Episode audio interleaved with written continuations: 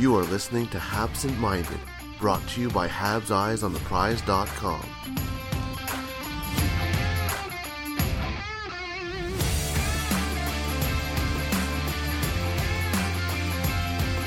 Hello, welcome, and it's the day after the day of the draft where Montreal Canadiens picked David Reinbacher for their fifth overall pick.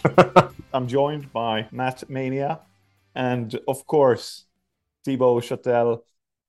First and foremost, Thibaud, I'm so happy to see all your work being promoted last night. You really deserve it after all these years.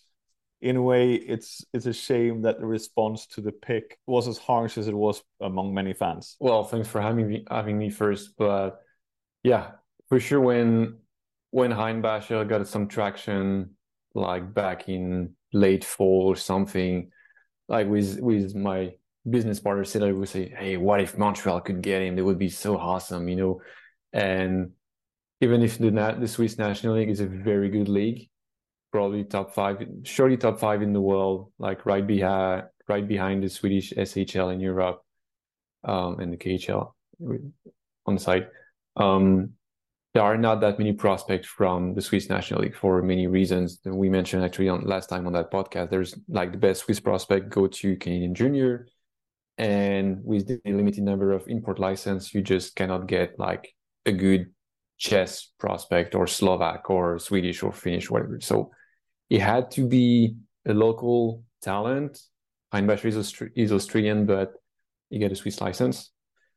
And this is not a league where you develop players because you have the specter of being relegated to the second level, which is a huge financial blow to your organization. So you don't mess around playing 18 years old guys more than a couple of minutes a night. So it was crazy. And I guess for that reason, people do not watch Swiss hockey that much. And I totally understand that, yes, we could have got Michkov and maybe in a few years we say that we should have got Michkov, but that's the same thing for the, the teams that picked before us. Um, but it was really feeling good. It was really feeling good being able to share all the numbers of the data that we have from the Swiss National League about Reinbacher and showing how good he is and how great a prospect he is to try to counterbalance the disappointment that a few fans might have hearing that hearing his name on the stage last night you mentioned obviously NLA, it's different. There has not been a lot of prospects, as you mentioned, coming out of NLA or National Liga now. And the last one we, we sort of know is uh, Matthews. Yeah, well, he, he chose a weird path because, yeah. And, and hopefully something we're going to see more. Is it also difficult for scouting services. A lot of the scouting services rely on video, especially from maybe a region in Central Europe that hasn't been of a particular interest before. And therefore, it sort of creates maybe a group think because they use the same source of, of, of, information where you can see different shifts from one player, but you don't see him how he acts outside of the of that video screen or outside of that camera angle or is it a the fact that very few go to to to Switzerland to check prospects. I would not talk for scouts, but what I do know and what I heard, obviously I'm I'm not on the ground. I'm in Montreal, but like I went to Switzerland this summer for the preseason, and I went to see a random Geneva versus a Czech team up in the mountains, and there were a Washington Cap scout there actually watching the Czech team because there's no one on Geneva squad. That, so there are people just going around and seeing games in, in Europe, and you have obviously it's not as as precise as having one guy for the OHL and and a couple of guys for Quebec and whatever. Um, so you have guys. I've had teams telling me that oh tonight there are, especially near the end of the season, tonight there there is like four or five scouts in the in the stands watching Reinbacher specifically. Um, still, I think there is a lot of group thinking. Word goes around. Um, the TV feed for the Swiss National League is as good as the NHL. you can watch all the games. You have access on different scouting platforms to get his, shifts by shift videos or whatever. Um, from what I saw from my own perspective, like advocating from him back to December, January, where his name was like I think Bob McKenzie had him at in the twenties, late first round uh, in the. Like, no, no, no, no, no. He's way better than that. And then people like kind of start start talking about him, and yeah, I think there is a group thinking and, and snowballing effect still, exactly like you saw for any other prospect if they have a, a, strong U18 World Championship or U20 World Championship. It's just, I guess some some scouts and some media would just watch small samples of games and then just go rolling from running from there. You mentioned obviously the World Juniors. He was at a very bad team, Austrian team that didn't have their best players there and was relegated. It wasn't really a standout performance.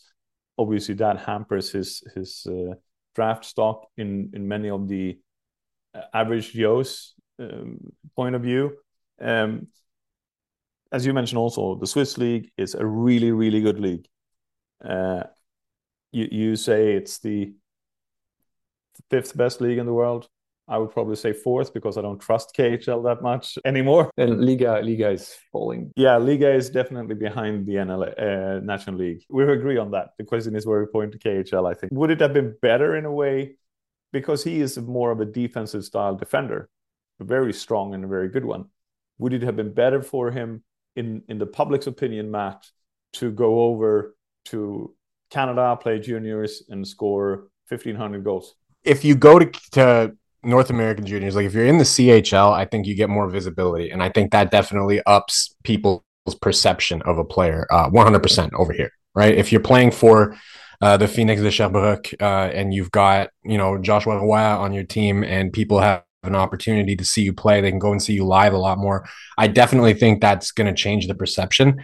Um, I'm I, I think visibility is a big reason why people are as upset uh, with this pick as they are. But then the second reason is that they left elite offensive talent on the board. So my question to you, Thibaud, uh, I'd be con- I'd be I'd be wondering what do you think his offensive abilities like? How do you think that's going to translate to the NHL? Because this is the number one reason why people are upset is because the Habs have lacked offense for a long time. They had Carey Price for his entire career and they did not do enough to get scoring around him to make that team good enough to get over the hump, right? Carey Price could only take them so far. And that's why I think people are so upset. It is not necessarily the visibility aspect. I think it's because of the fact that they left elite offensive talent on the board. So, how do you think that translates? Because I was reading your article on Substack. I'll make sure we definitely link to that in our article on Eyes on the Prize. Uh, but you're mentioning that one of the one of the things that he does really well is in terms of retrieving pucks in the defensive zone and getting things moving forward out of the zone. So transitional play, starting that transition. How do you think that translates for him to the NHL? I think it translates well. Well, um, I think, like I tried to explain in my article, like his, his offensive numbers, he scored a lot of points, assists mostly, um, playing for a bad team. And the Swiss National League is a very fast league. It's not defensive minded like Liiga can be um, so the, the pay the it's the North North American league in Europe. Yeah, but it's also more and more mix of Swedish and North American. I think more uh, you get a lot more European coaches right now, and teams are for checking smarter. You know, spending their energy in the right way in the neutral zone, um, transition are more control, etc., etc. Um, so I think it was a, the perfect environment for him to grow at his age that he would not have had playing junior in Canada. This year, he was playing a top role, top five on five minutes on his team on a bad team that was under pressure constantly from players that are borderline NHLer, basically, from the other teams. And he was very good at it. He was very good in a role where his role was to recover pucks, box, boxing out the offensive from the other team, recovering the puck, make sure you get a, a clean breakout, control breakout, making the smart play, attacking the center of the ice, um, pulling up plays and being there when, when it was needed in the offensive zone. The area of improvement in his offensive game, back to your question, is that when he will be able to play for a more offensive team, a more offensive system, I'm pretty confident he has the tools, he has the vision, he has the stick handling, he has the puck protection, body protection to carry pucks through the neutral zone, attack the center of the ice like he did when he got injured at the World Championship. I put that clip in the article because the intention was good. Um, his success percentage on control entries was good this season when he had the opportunity to do it. This is going to translate weight in the well in the NHL. So you should not expect from him to be a Cale Makar, an Adam Fox. He's not your number one power play quarterback. We think we already have that in Lane Hutson. Um, Ryan is the guy that comes right behind is the guy that's going to win the five on five puck battle possession for 25 minutes a night at five on five, playing PK, play the second wave on the power play. Um, it is not the most flashy player. It is the more the most mature player, the most pros- mature prospect we could have, we could hope for. And if you take Michkov out of the equation, basically, that's the way I see it. Like if you're the Habs and you decide you're not going to pick Michkov, who's best after that?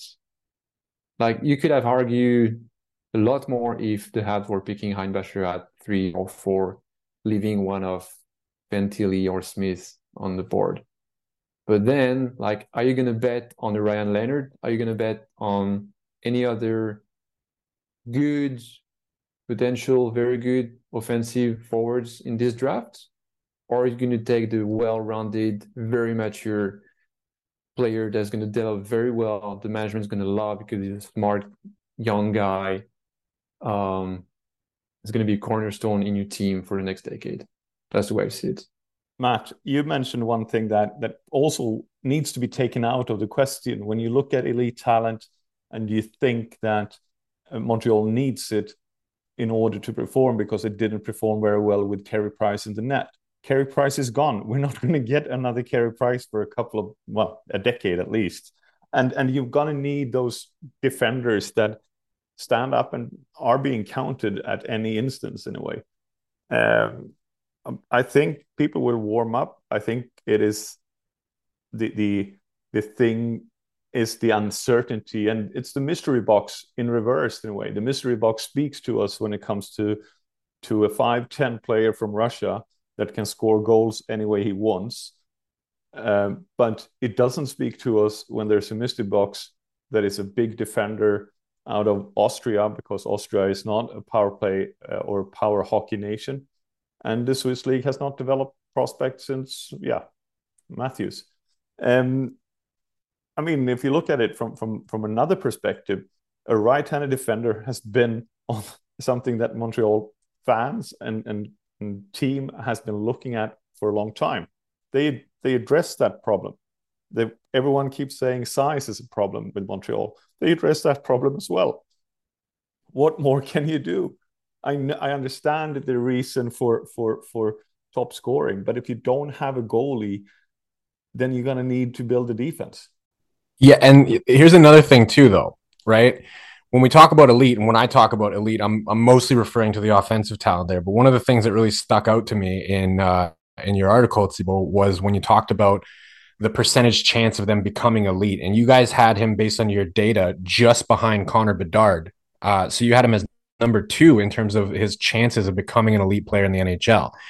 Just for anybody who hasn't had the chance to get to your article yet, what can you tell us about your guys' methodology in terms of determining that? Like, what goes into making David Reinbacher the number two behind Connor Bedard in terms of his upside in the at the NHL level? So basically, our prospects model, which is different from the draft model, because draft model you're forcing, um, basically player to be compared at a very precise moment in time, even if they're like maybe one year older or younger than the other ones, etc., etc. And you can take less previous data because it's just less comparable because you're forcing player that way. Well, so basically our prospects model allows us to look at players from 16 to 22 years old, look at their rolling performance over three seasons, look at their age that year, look at the league they're playing in, and look at what was the precedent comparable data around that context. And the interesting thing, I think, obviously from my perspective, I build it, um, is that we do not limit ourselves to the NHL. Um, because if you do that, well, out of Switzerland, there's not that many people to be compared to, right? So we look at what players became all over the career, whatever the league, and we translate every league into NHL E coefficient data. And so based on that, David Reinbacher playing at that level this year at 18 in National League, playing at the level he played last year in Swiss League and U20, scoring a point per game in U20 Swiss hockey, if you want some offensive numbers. Um, his projection for the next decade of his career, because we look at what players are going to become on average till they are 30 years old. So it's a very long term projection. It gives us that 52% chance of becoming, on average, a top 10% defenseman in the NHL because it's so um, I hate the word safe, but safe in his development where he's already at. If you compare him to where um, David Jiricek or Moritz Seider were at 18 years old, Reinbacher is more advanced, basically. So based on that, he's like one year more advanced than those guys. And so based on that, the level of certainty of him becoming a key dominant player is that high. Because if you look at it again, Jiricek and, and Seider came out of two worse leagues in a way, and and not to to uh, be not to be forgotten is the fact that Reinbacher has played pro for two years before his draft because the NLB or or Swiss uh, league now, yeah, the Swiss league right now is a professional league. It's a second division, much in the same way as uh, Hockeyallsvenskan is in Sweden. Yep. So so there is this fact that he has already played pro two years. You have seen a a trend that is very very positive. So so I can understand the the numbers in that regard and the comparison as well. And to be reminded, when Detroit picked Seider at six, everyone was saying what happened except for except for maybe Steve Yzerman. Yeah, I was going to mention this is. I think I was writing the article yesterday, and I was trying to write a conclusion, and I was going to write. Actually, wrote the first time like this is a unique case of a modern, modern, well-rounded defenseman that is worth making picking him in the top five, top ten. It was no, it's just like okay, it's Seider, Nemec, Jiricek. I mean, all those guys are pretty much made from the same mold. And we could see a trend there. And if you look at the, the past Stanley Cup champions, they had a lot of those kind of defensemen. Big physical guy, skating well, handling the puck well, offensive upside, and you build a whole defensive brigade around those guys. Like Tampa did it, Vegas did it this year again. Um, yes, if you have a Cale Makar, that's great, but there are not 20 of, the, of him in the league. Uh, hopefully, Lane Hutson is going to be that firecracker on the power play at a five on five, but you need guys behind him like Reinbacher, uh, Guhle to handle the work. The god of mischief is back and better than ever. Loki. Loki. Loki. Loki. Loki. Wow. Great to see you again. Critics agree Loki season two is marvelous. Great. And it's finally here. How much do you know? Let's assume I don't know much. A mind bending adventure. Spectacularly cinematic. I've been waiting for a moment like this. It surpasses all expectations. A little over the top, don't you think? I thought it was spot on. Loki season two, now streaming only on Disney Plus. So if you take Michkov out of, out of the equation, again, I'm pretty confident he was the best choice to make for Montreal. I asked you for it last night on Twitter as well. Is Ryan Reinbacher directly the best right-handed defenseman in the organization of Montreal Canadiens now? Yes, absolutely. I mean, no question. He's probably the best defenseman at all in the Montreal organization. Um, mm. Going back to the prospect model, I tried to explain earlier, like if you compare Hutson to Reinbacher right now, they are they are at the same level. but Hutson is obviously one year older. So it took one more year to Hutson to get to the same level of hopes, let's let's call it that, uh, that Reinbacher is already had. So if those two guys can develop and be what they are projected to be, that's going to be a huge win for Montreal. I, I want to ask you one other thing too about uh, what I saw in your article because you had a very interesting little tidbit there where you said he was ranked first on points, second on win shares over five defensemen playing in the NL in their draft year. Who was number one in win shares, and why didn't we draft that guy? That was Roman Josi. So. ah, it was Roman Josi. So I, I kind of figured that was the answer that you were going to give me there. So then my question is, how would you compare him? Because like if I, I think if we find out here, if if Habs fans can collectively agree or come to the realization somehow that he's the next Roman Josi, I think a lot of people would calm down about the pick. So contrast that for me. Are are we getting something in the environs of a Roman Josi, or are we getting a very different player? You said he's the best defenseman overall in the Montreal Canadiens uh, organization right now, which would be fantastic. If you're right about that, I would love to for you to be right about that. Contrast that to Roman Josi. Then he was number two in terms of win shares in their draft year. How would you compare him to Roman Josi? How would you compare his likelihood of getting to the NHL and having an impact like Roman Josi? I guess it's it's one thing to predicting an impact for any kind of player, and in that sense, Reinbacher is ahead of Josi at the same time of their career, 18 years old, draft pick. Sorry. But they are not the same kind of players, obviously. We all know Roman Josi is one of those firecracker guy, offensive minded defenseman, if any improved defensively later in his career. Um, so we're not getting Roman Josi. We're getting a guy that potentially is going to have a huge overall impact because of the things he do. And among the things he does,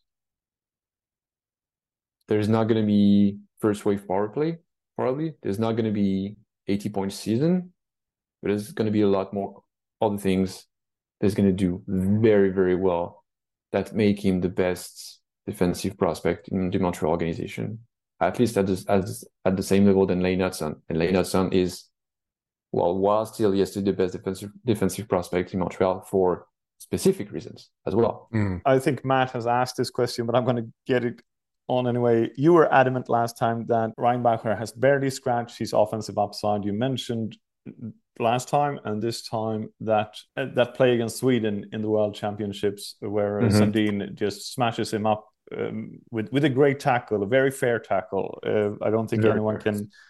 Uh, you can you can hate the outcome, but you can love the tackle because it was a it was a great tackle in that regard. Uh, but where do you think he needs to really improve, and can he maybe go from? I see him maybe a little bit of a uh, Weber light in a way. Uh, he doesn't have the same shot, but on the other hand, he has a better stronging passing game. Um, mm-hmm. But but where can, can he can he make that shot better and become a staple on the first power play unit, as an example? Probably, he could certainly practice practice it more. Um, that was not his role in Kloten because they had hired Swedish, uh, Swedish defenseman to be that power play one guy offensive defenseman. His his role was to play on the other pair of the top four, handling the top position, playing the big minutes and everything. Um, it's just one thing if you look at first wave power play with the defenseman is going to shoot the puck from the point, or if you look at first wave power play with the quarterback that's going to pass the puck around. So that's why I don't put him on the first wave power play uh, because of that. It's not really because of his shot. It's just like it's it's it's the skating, it's the navigating the blue line very fast, handy, quick response. Is maybe not at that level when you're thinking about again, Makar, Fox, Josi, and hopefully Hutson for the Habs. So if you're looking in terms of the Habs organization and the pieces they have together, and you try fit them together, then you're gonna probably assign one role to Hutson, one role to Reinbacher, one role to Guhle, maybe Barron fits there, etc., etc. and in terms of improving offensively, I think it's going to be very interesting next year to what to see what he does in Kloten, how much uh, a bigger role he gets. Uh, are some some changes in their defensive brigade, so we get can get more ice time, more responsibilities as well. Um, the one thing I'm looking very forward to is actually two years from now when he's going to jump to AHL probably. Uh, Montreal should take the time or NHL directly. But so far in his career, Reinbacher always adapted very, very well when he was moving up the leagues. U17 was very good. U20 point per game, Swiss League second level. He was he was a good, reliable third pair defenseman. And the next year at the highest level in know, Swiss hockey, he was a top five on five guy already. So he took huge steps year after year in his development. If he continues that way, there is still a huge offensive opportunities, absolutely, if, especially if Kloten's just uh, him more free range, kind of. Clotten next year, his usage, you're saying it's going to go up most likely. They know what they have. Obviously, they also know the impact of having an NHL drafted player, a highly drafted player as well, PR wise and and yeah. also for future development. We see what it has meant to Rögle to come up as as a prominent club in Sweden where you want to send your players because they're gonna get ice time, etc. But what can Montreal fans have as expectations for Reinbacher next year in Kloten? I think it would be to confirm everything he did this season, um, first and foremost, because as good as he was he took a huge step up, which is really, really good, which is pretty usual when you're looking at top draft prospect. If you like all of them, like in in the player cards we had online, we highlighted everything every time a prospect was one of the biggest riser on his draft season, and most of the first round guys they had they were big risers, so that's usual.